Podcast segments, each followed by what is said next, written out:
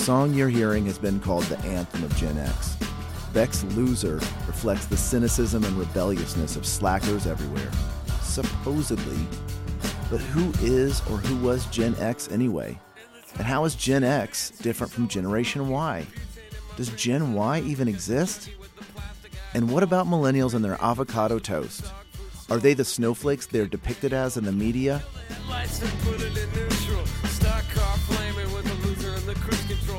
Well, hey, y'all, this is Word Salad from CJSR 88.5 in Edmonton, Alberta, Canada. Word Salad is a show that explores language and identity once a month, bringing you music and stories with all the words, all the best words. Each show, we explore a word in all its richness and diversity. Today, generation. We talk about whether generational labels have any truth to them at all.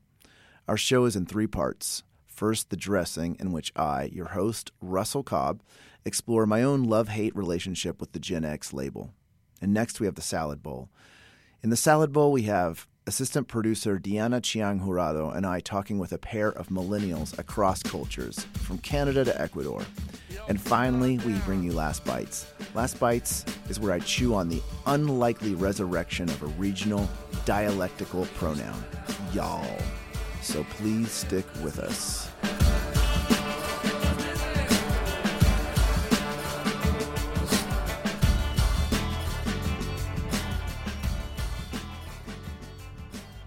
What generation do you belong to? Are you a boomer, Generation X, Generation Y, Millennial, a TBD, Generation Me? Do you have a grandparent from the greatest generation? What is a generation and how does it shape who we are? Do we create generations or do they create us? Okay, so I have to admit, I don't buy into any kind of psychic explanation about identity, especially ones that have this idea that you are predestined to be something, to have a certain kind of personality. I don't believe in Western horoscopes. I don't believe in the Chinese zodiac, palm readers, saints, spirits, Nostradamus, the Mayan apocalypse. I don't even care enough about it to believe in it. And that's why the idea of generations also rubs me the wrong way. I don't even really believe in them. So here's the thing I'm from the year of the tiger. You would think I would have things in common with other people from 1974, 1987, 1999, et cetera, et cetera. How am I supposed to believe that? How am I supposed to have anything in common other than an arbitrary birth year with those people? It's impossible. I don't believe it. Okay, but then I had this discussion with this guy I really respect. This guy is very invested in generations. He really believes in generations. So much so that as someone born in 1982, a year that many people classify as the first year of the millennial generation, he sees it as his chore to educate people about millennials, to dispel myths about millennials, to explain who millennials are, how they function, why they do what they do, and perhaps most importantly, and this is what led to our discussion, and uh, maybe I could even classify it as a fight to take on baby boomers. Baby boomers to him are the worst generation. Baby boomers have destroyed everything for us. But who's us? And that's part of my problem with generations. How do we even define who us is? We have a hard enough time defining who we are in terms of nation, in terms of gender, in terms of race, ethnicity, religion, region, etc., etc., etc. And now we're going to throw in the idea of a generation that somehow we have a lot of things in common. People who are just happen to be born in the same year or in the same grouping of years as us. I still don't believe it. But still, somehow I can't help but identifying with a generation. That's my secret. When I hear things that came out of the generation that grew up went to high school and graduated university in the 90s, I gotta say, even though everything, my logical, rational brain tells me that they have nothing in common with me, nothing at least more in common with me than someone who was born in the 80s or someone who was born in the 60s or the 2000s, I still feel some kind of weird kinship with them. And here's where I have to admit that I'm from this this generation that was born between 1965 and 1980. So that's uh, Gen X. Generation X. As much as I don't want to believe in Gen X, I get sentimental about it. Grunge music, slackerdom, hip hop before it went commercial, pre reality TV, when MTV showed actual music videos of actual music played by actual musicians. Gen Xers rebelled against commercialism. The worst thing you could call someone in the arts was corporate. That was a slur. You're so corporate, man. Okay, now I'm starting to talk myself into believing in some sort of empirical reality of this generational label. So maybe there is something there. Now, if you're too young to remember anything from the early 90s, and that was the high watermark as far as I'm concerned of Gen X culture, let me just give you a little taste.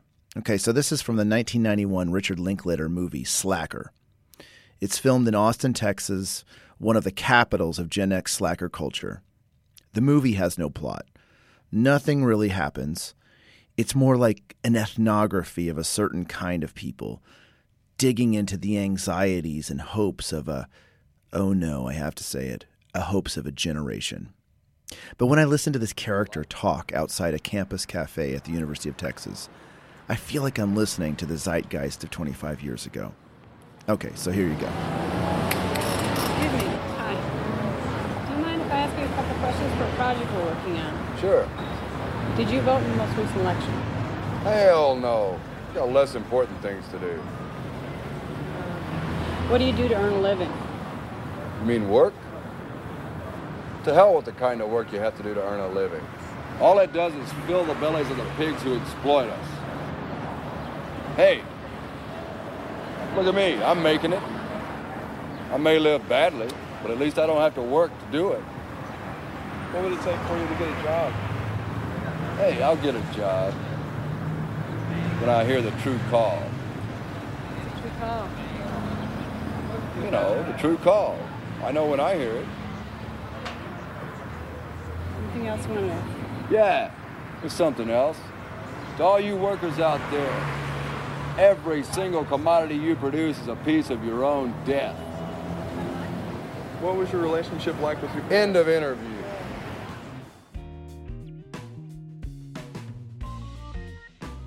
And next we have the salad bowl.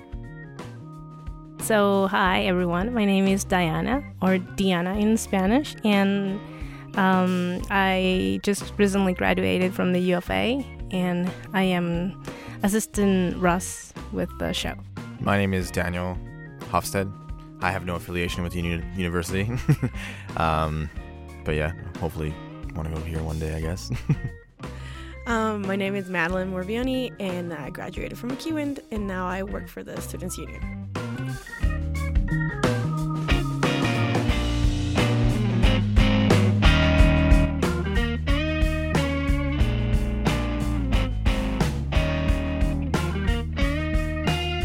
Right, so um, this show is about generations. We're asking people, how do you identify with generations? Does the generation label mean anything to you? Um, what generation do you think you belong to? Let's go ahead and start with you, Madeline. Um, I think I'm a millennial, but I think in like South America, it's like a different term. So like I wouldn't be called a millennial, but I don't know the exact term for it. But I consider myself a millennial. Like the things that they do, like all like avocado and toast and all that kind of stuff. Oh, you're an avocado toast person. I am totally. It's not a. Oh, wow, awesome. It's really I- good. I'm gonna have to try that sometime. Daniel, what are, what are you? What what generation do you belong to? Same, yeah. '90s kid, millennial. Uh, avocado and toast too. I gotta go. I gotta go. Gotta go with that. It's pretty good. Yeah, I mean, I grew up in the '90s, so I mean, yeah, millennial for sure, 100. percent Yeah, um, same as Madeline. I am a millennial, but I am from Latin America. And uh, as I was um, watching some videos yesterday to doing some research about it, I think uh, millennials all over the world and in different regions they are a little bit different. Like they differ depending on the culture too. But yeah, I'm a I'm a millennial. You would say. All right, so I'm outnumbered. Okay, so I'm, I'm as I mentioned in the beginning of the show, I'm sort of the young edge of Generation X, but I don't really believe in generations. I don't I don't believe in them because I, I for the same reason I don't really believe in horoscopes or the Chinese zodiac. Like I don't understand why someone who born who was born in the same year as, as me or in the same era as me, I necessarily have anything in common with them. But that's just my own personal opinion. So tell me a little bit about what you think. You just started to hint at it, I guess a few of you hinted at what uh, defines a millennial. But what do you think for you? What is what defines other than avocado toast? what what kinds of things do you see that uh, you have in common with other millennials? Who wants to jump in? I'm gonna say that I consider myself a nonconformist. So like I always want to be out there. I don't want people to tell me what to do. Like if you say something like, "Well, things have been like this for years," I'm going to be like, "No, I'm going to change that." And I think that's what makes me like as an individual a millennial. You see that as uh, uh, something that's you have in common with other millennials. Uh, what do you think, Daniel? Do you have that same thing? Yeah, well, I mean, sort of. Yeah, I mean, I think that the mindset for people at a certain age, especially at a certain time in their lives, in a certain economic situation, or even where they are with with, with their job, um, you kind of feel a certain way, and you have you know grudges towards certain parts of society, and you want to change it, right? So I think like if you're 20, like I'm 27, if you're 27 or you're 24, I mean, when you're in that time of your life, you you look at things in a in a certain way. So maybe like if you're you know, like you're on the, the tail end of Generation X and someone who's in the beginning of it, very big gap difference. Like things change in that in that amount of time. So I think that yeah, you definitely have your your comments and your differences as well. What do you think, Deanna? Do you do you share that nonconformist uh, point of view with Madeline? Well, I think as millennials, we do have a little bit more of, uh, let's just say, social conscious. Oh, you think you do? Yeah, oh. like like we're more aware of the environmental issues and like pollution and uh, yeah, like we try to be um, more understanding and empathic with people, I guess. Okay. Um, I want to eventually get to the, the cultural differences and see if there are, well, you alluded to them, that there are cultural differences between maybe a Canadian millennial or a Latin American millennial, also within different languages. But before I get to that, I got to do something. I got to I got to give you some pushback, okay? Because I want to have you respond to what people say about millennials, okay? Cuz this is when people generally bring up the millennial generation and I'd say like their parents especially, the things they'll say about millennials is they'll say, well, millennials they just they're not maturing as fast as previous generations. They're still living with their parents for a long time. They're spending money on things like fancy lattes and avocado toast rather than saving to buy their own apartment to further their career. They're too idealistic. They're on the internet all the time. They're not doing real things. What do you guys think about those stereotypes of millennials? Do you think there's any truth to them? Do you think that um, the olds are being just dinosaurs and and they just need to wake up. They don't get it or what? What do you think? Well i mean there is a reason why there's different generations. They completely think differently. And back in the day when like you could afford to have a minimum wage job and then raise a family have kids have a house it was way easier because like back in the day economically it was different than it is now. So now to try to do that minimum wage going to school doing this that and that it's almost impossible. Like you literally can't do that. You need the help of your partner or your parents to achieve like even going to college. So i think that a lot of people a lot of older generations see that as like oh you know crybabies like i had a i had a way worse like i had to work and go to school too. Yeah but what you were making and the pressures of society were in the same that they are today. So I think that's a huge difference. Yeah, like and regarding school, like I've talked to my mom about it. Like she was like, "Yeah, but I I also had to go to to university and stuff." Yeah, but now it's different. Like now I can get a professor email me or contact me um, faster than before, or like and th- they expect you to do more work because you have like the information right and then the internet right like right in front of you so I think it's right now it's also from what I've read, it's like millennials. We are probably the generation that it's the the most educated in terms of going to university, and the millennials are the ones that have gone to university the most compared to other generations. That's interesting. Daniel, what do you think? I kind of sympathize with my parents a little bit because, I mean, everything is so different. like everything is a distraction. Like you look at even kids nowadays, or even like me when I was younger. Like I was playing video games, and I have my cell phone now. I take it everywhere I go, and they see that maybe as like a, as like a yeah, what it is, a distraction. Like oh, I'm not gonna go get a job because I'd rather play my video games or rather be on my phone or whatever. Times are changing. Times are different, right? So I can see why someone would be like, oh, they're you know they're living at home and they're 22 years old. Times are different. I mean, you have to just you have to look at that. And like what Madeline said with getting a job, like you used to be able to you know raise a family on seven dollars an hour, but minimum wage now is you know hasn't hasn't increased with the cost of living. Do you know what what generation your parents are from? 60s, so that would be baby boomer. Baby yeah, okay. yeah. So they're baby boomers. Okay, how about you? Um, my parents are also from the 60s. So baby boomers. Okay. Do you know? Baby boomers too. So we're missing baby boomers. Okay, we we we're missing we're missing a lot of generations here, of course. Um, unfortunately. What do you think about millennials? Like, uh, you are from Generation X, right? Well, like I said, I mean, the caveat to me is I think a lot of this generation stuff is very overblown. I think um, there's just so many differences within generations that it's hard to it's hard to generalize because I see just within my generation, I see people that are that fit the label. We got the label of slackers. We were the slacker generation. And I definitely see that. But just within my generation, I see a lot of uh, diversity and also with millennials. However, so that being said, that, being, said, I do see certain trends. I got to, I have to admit that I see certain trends hold up.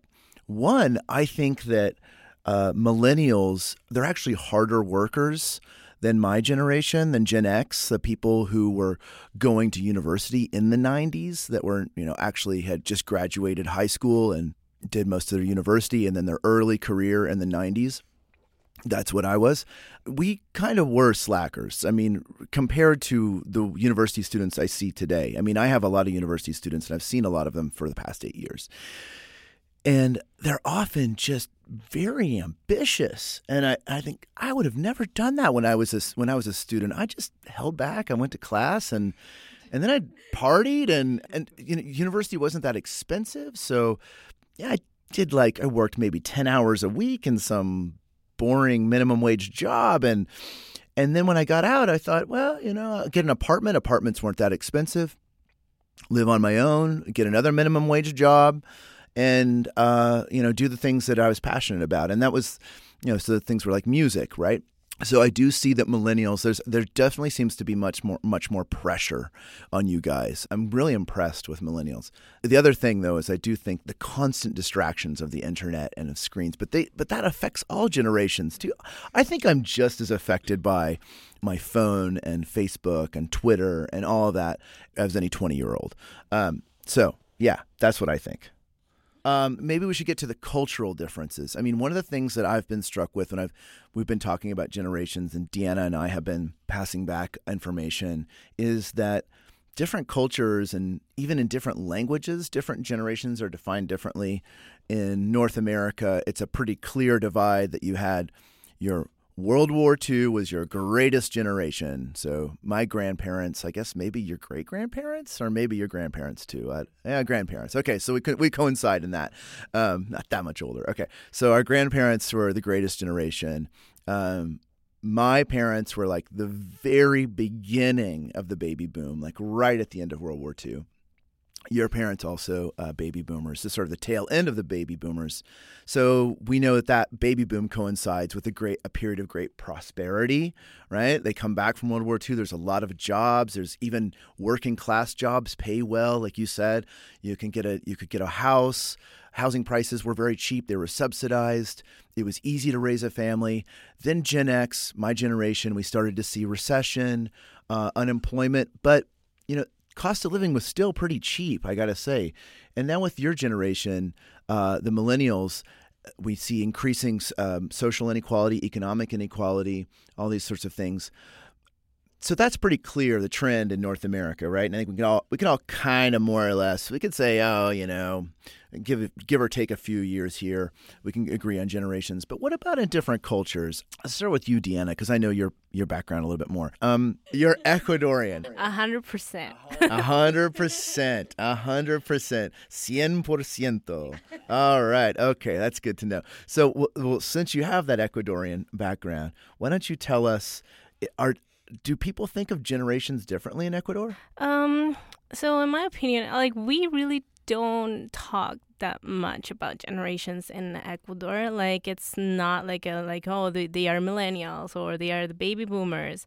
Because I, I was talking with my mom about this a little bit, and the um, Second World War I don't know to which extent it affected um, South America or Ecuador. So like would she be considered baby boomer or it's just like um, since that's how they categorize it in north america that's how the rest of the world is supposed to see it right?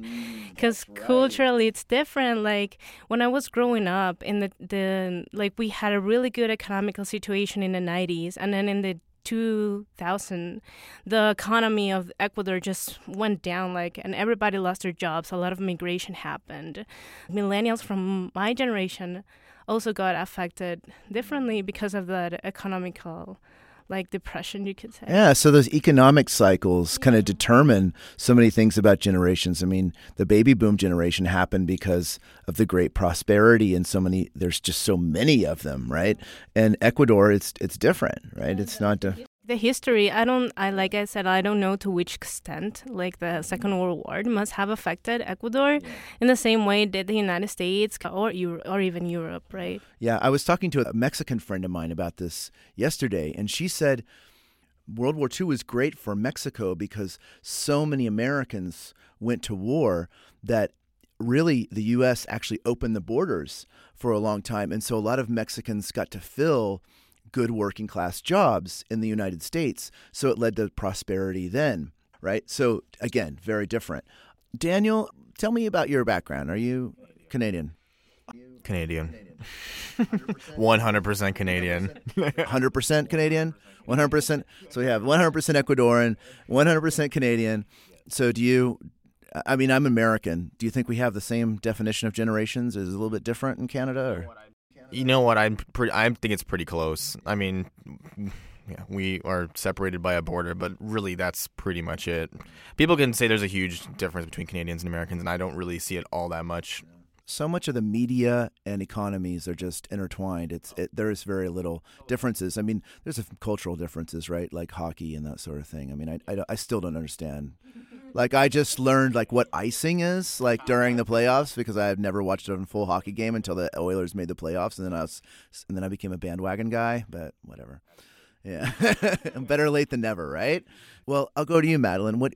Give me a cultural sketch. I'm also 100% Ecuadorian. Me and Diana come from like very similar backgrounds, so uh-huh. like my experience and her experience are very much the same.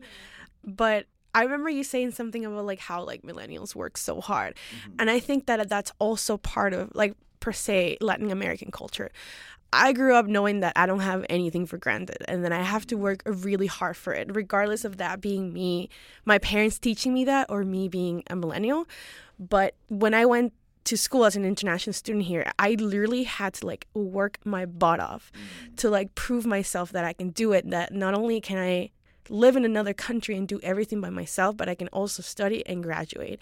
And I think that happens with a lot of people from all over the world, especially South America. It's like you have something to prove. Like you know that you have to work extra hard for like and not not trying to be shady, but for what per se a Canadian has to prove when he goes to school. Like we have to work like extra hard for that recognition. So, do you think that because we have all these different labels, right, and these different ways we identify, and it sounds like in terms of generation, you feel that there's a sort of affinity with other millennials, but it sounds like there's also a more important identity marker for you, if I'm reading this right, and you tell me if I'm wrong, is the divide between Canadian and immigrant or Latin American and, and Canadian. It's not that I'm trying to make a divide. It's just like I'm just trying to explain like the mindset that a lot of Latin American immigrants have. It's, it's just kind of like, you know, I have to make my parents proud. They're spending all this money for my education. I have to prove something. I want to be the best. I want to get recognition. And most of the people, not everyone, obviously, but most people that I talk to, they would like agree with me. They want to have that. They, they want to be recognized. They want to make their parents proud. That's I think that's like very important, at least for me. The fact that my parents came from Ecuador to Canada for my graduation and my mom was crying, like to me that meant the world. It's like I did it. Like, you know, all the hard work paid off. And I think it's the same for everyone. Like I'm sure Diana Yeah. feels the same way. I agree. Yeah. In terms of uh, like uh, Ecuadorian millennials or Latin American millennials, I also found like while doing some research um, before the show, is that uh, Latin American millennials we are considered more like entrepreneurs compared to like European or North American millennials that they would just go work for somebody. But and i think it, this has to do a lot with the economy in the country. Like if you really want to have a, a successful like economical life you have to own your own business in countries in latin america which i when i when i find myself talking to people from north america I don't hear them saying they want to start your own business, but I have a lot of friends who do that in Ecuador. They sell things, they have their own business, like online businesses. I don't know. Are they online too? yeah, like or some of them they just they just start like in agriculture. I have this friend that just started commercializing uh, cacao beans and stuff, like just on his own. Yeah, that's that's really interesting, and I I've noticed that with millennials. They seem to, you guys always seem to like come find some little niche, and then create some beautiful internet site, and then start selling it online. And uh, wow, that's that's that's I think that's actually incredible. Um, when I see millennials do that, I think that's that's pretty impressive. I mean, Gen X, I can say at least my cohort of Gen X people, we also sort of had a a rebellious streak because we were sort of the first generation that was born after the baby boom, right? So we saw the baby boomers and we felt like we didn't want to be like them, right? And that's kind of the hallmark of a generation, right? Is you don't you want to rebel against your parents. And I think we all wanted to rebel against the baby boom and didn't want to go into these staid corporate jobs, right? Because they would get these perfect jobs where they worked 9 to 5 and had a perfect suburban house and and my generation remember is the generation of grunge. It's it's nirvana gangsta rap. It's the first generation of gangsta rap. It's um that sort of thing. It was it was rebellious you know? And the difference i think is millennials are also rebellious. Like you said madeline a little nonconformity. And deanna said you know mentioned um, sort of more of the political especially environmentalism being a big thing. We had that as well but i think we didn't we didn't really channel it into anything we, we didn't channel it into anything. We just you know we didn't have the internet yet. I mean the internet was in its infancy and we didn't think it was actually going to be anything that would actually transform society. So we sat in basements and, and played in you know hip hop and grunge and punk rock bands and put it on a cassette tape and shared it with our friends and that was that. You know that was the end of the story.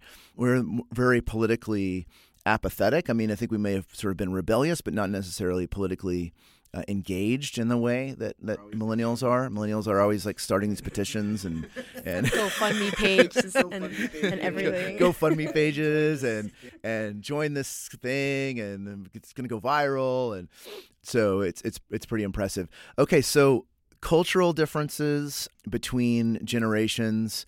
Are there, you shared with me, Deanna, you shared with me a Colombian comedian who actually had different generational labels. Do you remember some of those labels, what they were? And Well, yeah, like I I would be from a like according to that comedian, I would be from a completely different generation than Madeline because I was born in '91. I was born in 93. Oh, oh, such a huge difference. oh, But, 91 yeah, and 93. um, it's it's kind of funny because it's it's not like a big difference, but it's like saying like my generation, we all have like best friends and we all want to do things together. Like What's the all, label? What, what did he call it? Uh, it's the same like generation uh, Y. Yeah, like it's it's different. Like um, it's just uh, uh, that we want to do things together. That we always want to gather to do something, and like just see uh, like stuff like that. It's not like it's just comedy, right? Um, and yeah, like I said, we all have best friends, and that we are like. the beautiful generation. Like uh, we all think everybody's beautiful. Uh huh. Uh huh. Yeah. so that was 91. And then 93, like, what would her generation be? I think Generation Z.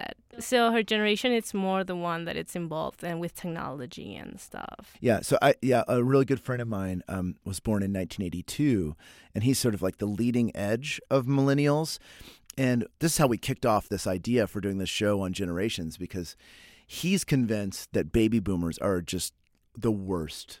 That they're that they've destroyed everything, and, and he's like they're the worst. And he's like and he's like they think they're the best, and they the '60s, and you know this great quality of life and everything. But they just destroyed.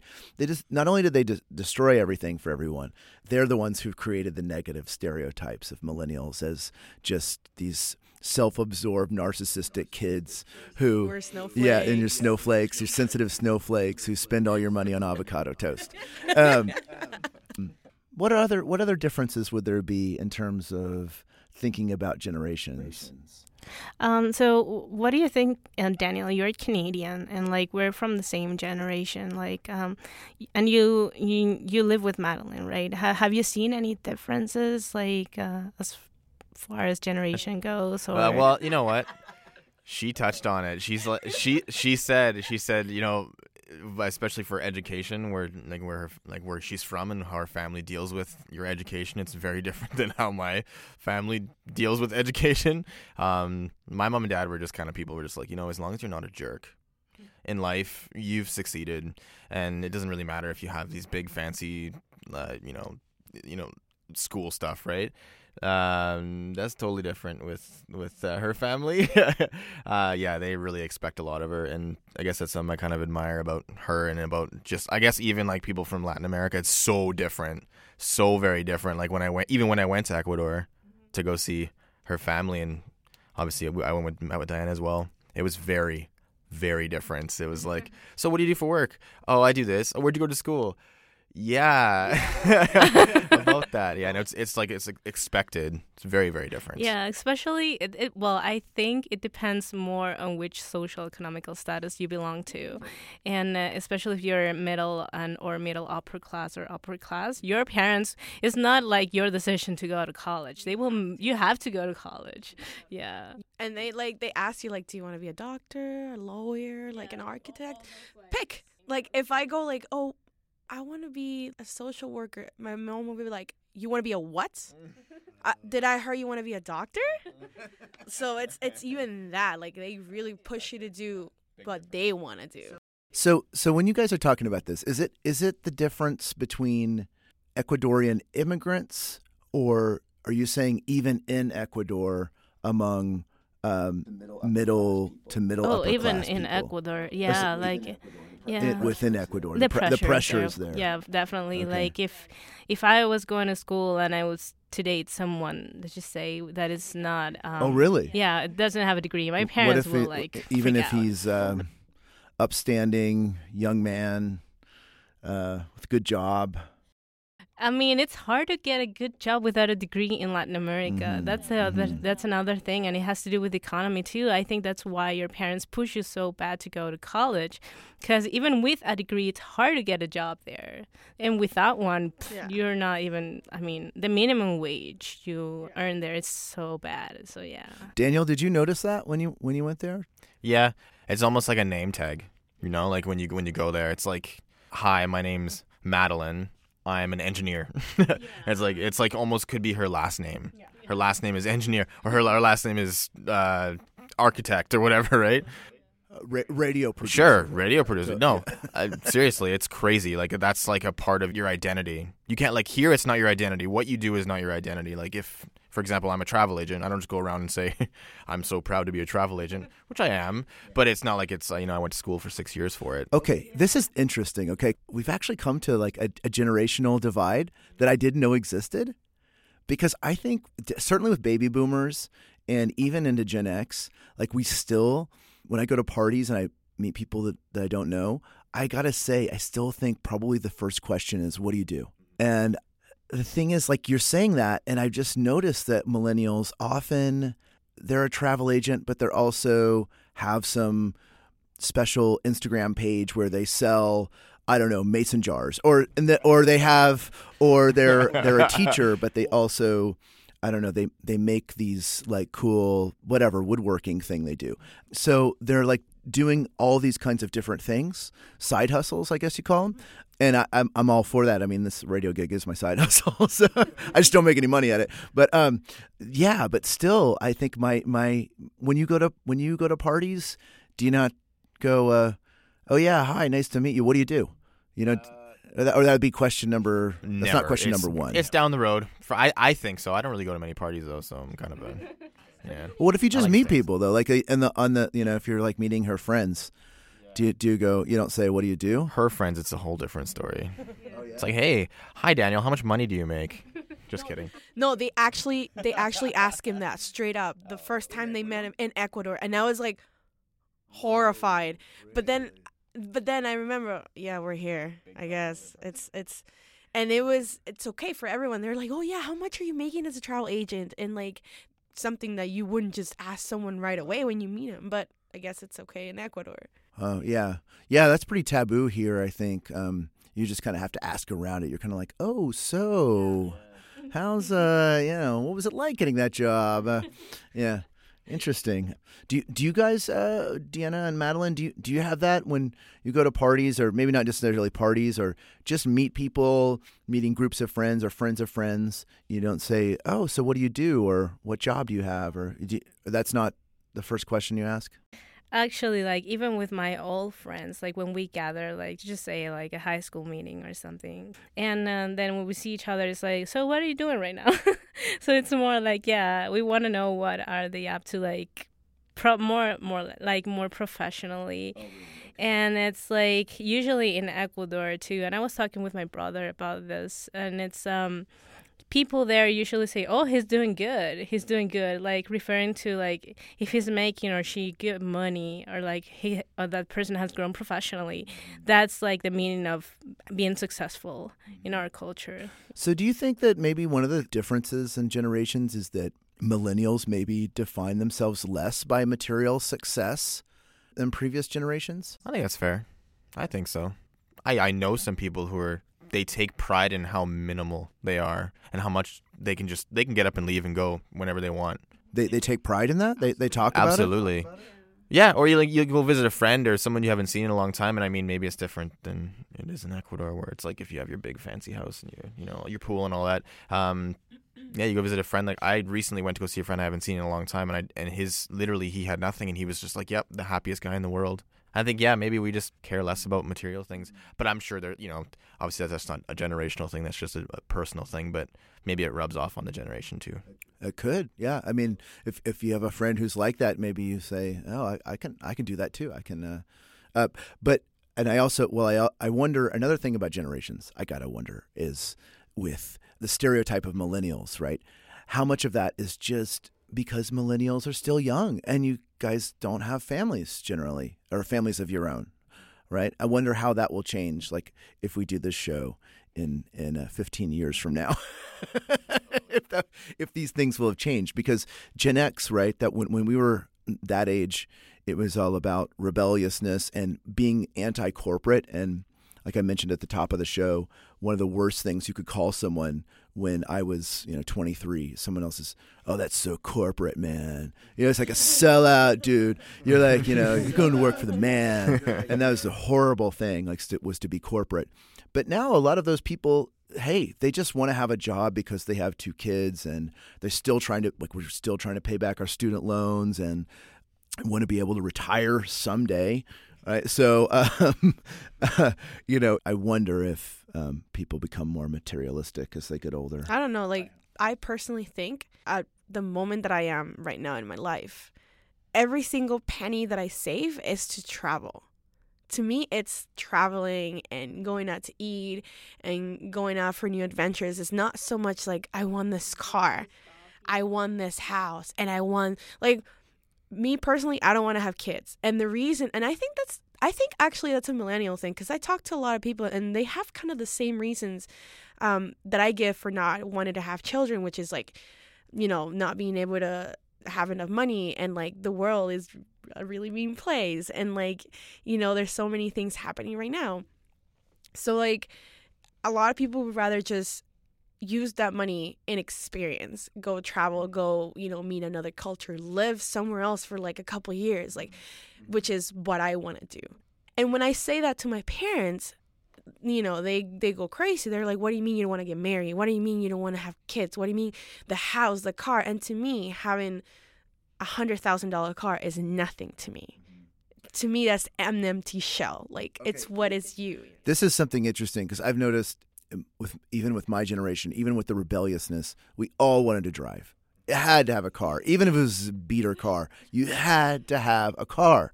Do you guys drive? Uh, I have a license. i have a license i drive but i don't have a car here I drove in Ecuador, but not here. I don't have a car here. Yeah. Wow. I mean, we're talking Edmonton, Alberta, like one of the most car-centered cities. That's that's really impressive. well the ets is pretty good so i i really don't need a car And with that also, um, Edmonton is it is a really car center, but it's also really easy to get around. I mean, you just have to budget yourself time. Simple as that. And maybe maybe that's kind of taught me, and maybe my generation kind of a lesson is that, uh, yeah, if you want to be on time for something, you got to show up early. You got to leave early. You got to get up early. You got to go to work early. You got to do, you know, I like I finish work at five. I'm not home till six six thirty, right? So it's like you value, you kind of value that time in between. That's really interesting. I mean, that okay. I gotta say, for all my naysaying about generations, that is truly a difference because even people who were rebellious and thought that they were environmentally conscious, everyone had to have a car. If like if you didn't have a car, it's like you didn't you didn't rate. And I gotta say, kudos to you. I think that's awesome because I actually got rid of a car recently, and um, I try to get around either ETS, bike, or walk everywhere I go. It's not always possible. I've got a I've got a three year old, and he will cry about it a lot. But um, actually, he loves the bus. But I think that's that's fantastic, and I think that the world will be a better place for that. yeah, that's a positive note. But we could have. Do, do we have I- anything like else? I mean, the mm, culturally cultural differences? Like I mentioned, like uh, Latin America, um, um, millennials we are more like entrepreneurs and more prompt to travel abroad. But I think it's all has to do with the economical situation of our countries, more compared to European and North American um, millennials. And I don't know which any uh, any other difference you guys can think of. with the whole like my name tag thing that I said has like I think a big difference for like living in Canada and even in North America is you kind of I mean it, maybe it's a, maybe it's a millennial thing with my latte but um maybe it's just me looking at someone and just kind of judging them by how they treat other people as opposed to how much money they make or what kind of job they have. I think that's a very millennial thing. Really, tell tell me more about that. like What do you for like for example I, I i know someone who is also the same age as me. Actually he's a little bit younger than i am. Um and he's just he's just like a vile mean spirited person i won't obviously say anybody's name but um but and people around him see that and they and they they they're different around him and they treat him differently and i mean even if you come from a different country i think if you were to meet this person you'd be like wow, this guy's really and he makes a ton of money. He's like he's he's up there. He makes a lot a lot of money. But people look at him and they're just like, yeah, you know, he's not a really nice guy. I don't really want to be friends with him. Whereas I think that I personally, maybe it's my generation thing, like I said, value how you treat other people. Like if I meet someone and they're like, yeah, I I'm part time at Burger King, but they're the nicest people in the world. I want to keep them in my circle of friends. Yeah, and that's a that's a very millennial thing because even if you grew up like a baby boomer or even Gen, maybe not maybe not Gen X, but baby boomer like my parents or like even like you know that that era, you'd look at someone and they're like they could be the nicest person in the world, but they could be a bum, and you look past them. Absolutely. I, I love this. Uh, I, I've got another thing in common with with millennials as a Gen Xer because I've definitely noticed that with baby boomers is the social class divisions are just so huge, and I was I was raised with that for sure. And I think in Ecuador it's like that too, right? In Ecuador, it's the same, and it, and I would even say it's probably worse in Ecuador than it is here. It's a very Well, the social the divisions in social class are more are there's more inequality. It's it's it even goes to the point where per se people with more money more upscale will not even hang out will not even be in the same place of other people uh, that maybe are not as middle class or don't have as much money. Like it's a it's almost like segregation in a sense, you know, which is kind of ending a little bit. With our generation it's it's different. Like you don't see that as much. But my mom told me like, "Oh, you know, she wasn't allowed to hang out with certain kind of people and my dad wasn't allowed to hang out with certain kind of girls and, you know, it's kind of like you kind of marry into Yes. your own social status and economical status and It's like when you're a kid and you have your birthday and you're you know you're, you're like you're a little kid and your your friends come over to your birthday party and then your mom and dad right away know they're like, oh I don't like that boy." that's a very that's an that's a very older generation thing. I don't think that that kind of stuff happens as much now. Even when I was a kid, I remember my mom and dad being like, "Watch out for that guy there." Yeah, you don't you don't hang out with him. But now it's yeah, I, I, I, I totally agree. And I, I mean, raising kids now, I, I think about that all the time. I, I actually go out of my way um, to make sure that doesn't happen because I grew up with that too. And this constant like looking and, and, and, and judging, right? People for their social class or uh, ethnic, racial backgrounds. What clubs do you belong to? Um, I, I mean, maybe maybe it was my generation that started to really rebel against that, and now it's finally filtering down, and hopefully that that um, continues to to to be the case, right? Yeah, yeah. So that's cool. Um, any last last notes? just had this thing in my head where like I remember people saying that like Daniel said something about like oh uh baby boomers complain that millennials don't even want to like move out like they want to stay at home and it's funny cuz in my country in our culture you like parents would rather you stay with them until you get married or you are actually like very successful or you can buy your own stuff like parents will tell you like don't move stay with us Or even if you're successful, if you're not married, why are you moving out of the house? yeah. But could that be could that be a cultural conservatism? You know, where you don't want your children living with someone they're not married to, or could it be that, or could it be, or or is it? Yeah.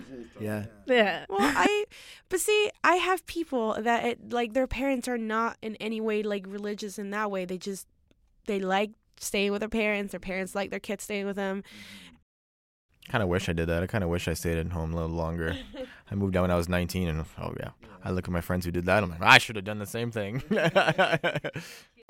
Did you get kid out of the house when you were 18? Oh yeah, I mean, well, it was that was another thing uh, that was typical of our generation was um, if you didn't move out when you were 18, like there was probably something wrong with you. But also, you know, we didn't have a sort of financial awareness, right? And I think that the pressures, like you said, Madeline, like the pressures on your generation in terms of um, uh, money are just greater. Um, We could afford to waste a lot of money because things just weren't that expensive. I still, I still can't get over it. Like, I mean, I remember I'd get, and this is just like I'm talking like 20 years ago. Yeah, just 20 years ago. Like, I get like a nice lunch and and coffee and for two dollars and and you know I'm- it's still made like seven dollars now. It was just like now it's like you go to Starbucks, Starbucks and like a coffee is like five dollars or something. It's insane. Um, on behalf of Deanna and I, uh, uh, of on Word Salad, we want to really thank Daniel and Madeline for joining us today. This has been a fascinating interview. Really I great feel like I've- conversation. I've learned I've learned a really great conversation. I've learned a lot about millennials. Maybe you guys have learned something about Gen X. And I you know, honestly, I feel like it leaves me with a little bit more belief that the millennial thing actually exists and with more sort of hope about millennials as Thanks a generation. So Thank you. all right. Thanks a lot, Thank guys. you.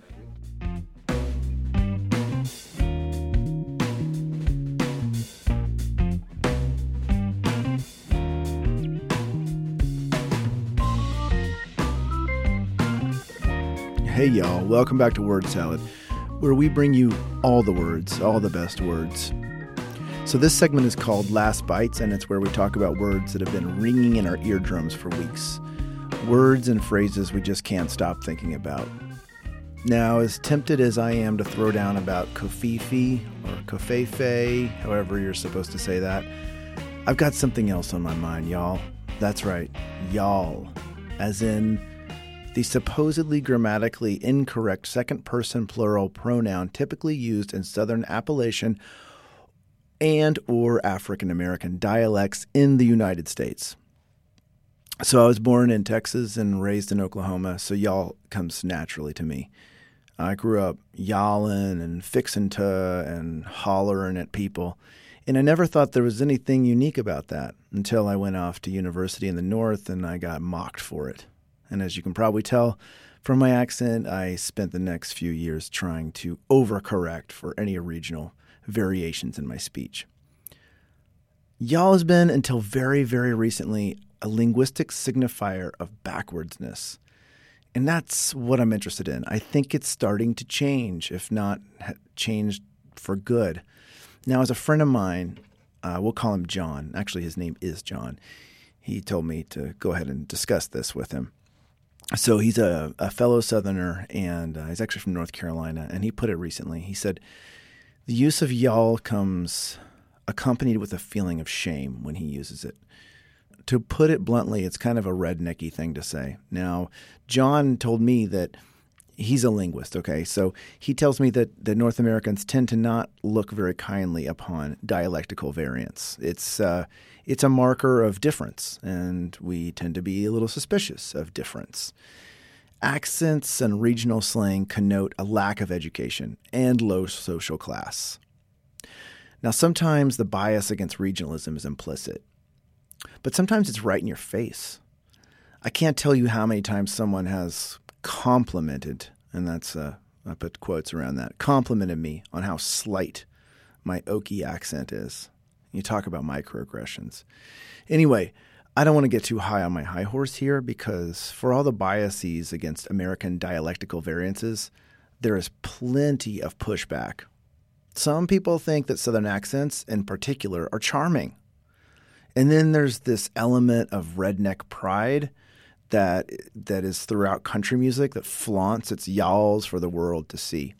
Here's a good example. This is uh, Chris Cagle's 2005 hit Hey Y'all Watch This, in which he embraces all the cliches of Southern culture hard drinking, pickups, guns, Lynyrd Skynyrd, and even a clash with the law. The song is a play on an old joke I remember from learning in elementary school. What are the last words of a redneck? Hey, y'all, watch this.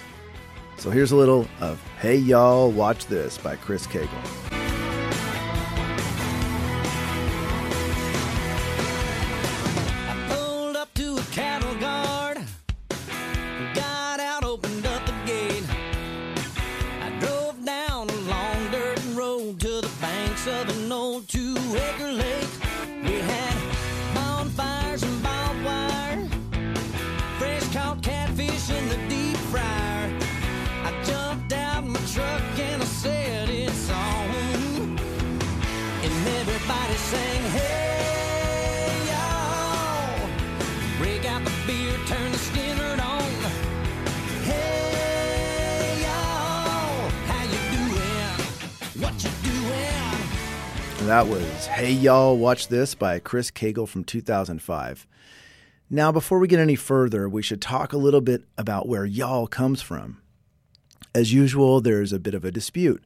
Some people say it's from Scots Irish, and some people say it's from Africa. Now, one supposition is that the term evolved from the Scots Ulster term ye aw, and that's Y E A W. Y E A W.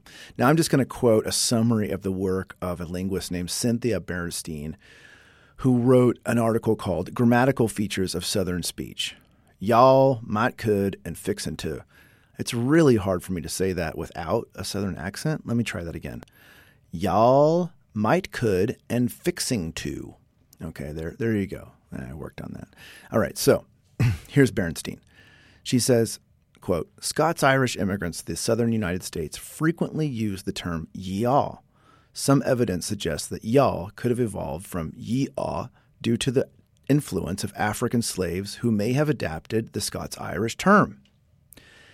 An alternate theory is y'all is a calque, and uh, this is me jumping in here again. A calque is sort of when one language picks up something, um, just kind of imitates something from another language.